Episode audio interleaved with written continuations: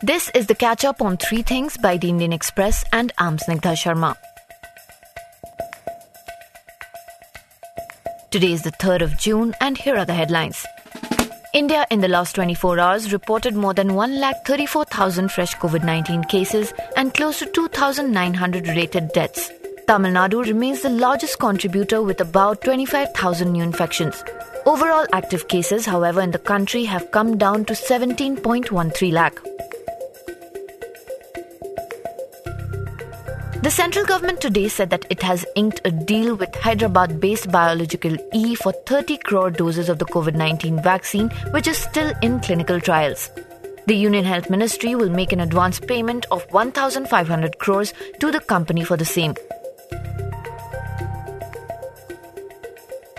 Meanwhile, the Serum Institute of India has applied to the Drugs Controller General of India seeking permission to manufacture Sputnik V COVID 19 vaccine for examination, test, and analysis at its licensed facility in Pune. The Pune based firm has collaborated with the Gamaleya Research Institute of Moscow for developing Sputnik V.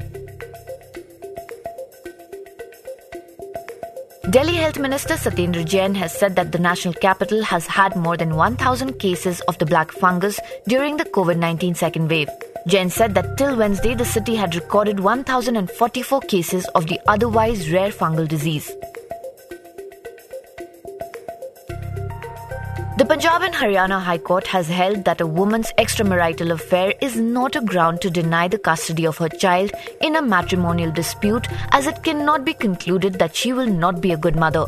The court also noted that in a patriarchal society, it is fairly common to cast aspersions on the moral character of a woman, and more often than not, these allegations are made without any basis.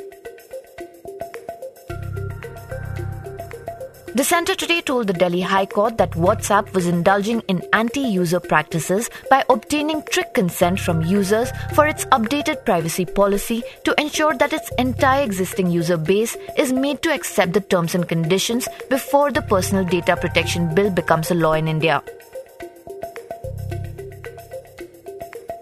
In other news, the southwest monsoon has hit the coast of Kerala today, two days behind its regular schedule.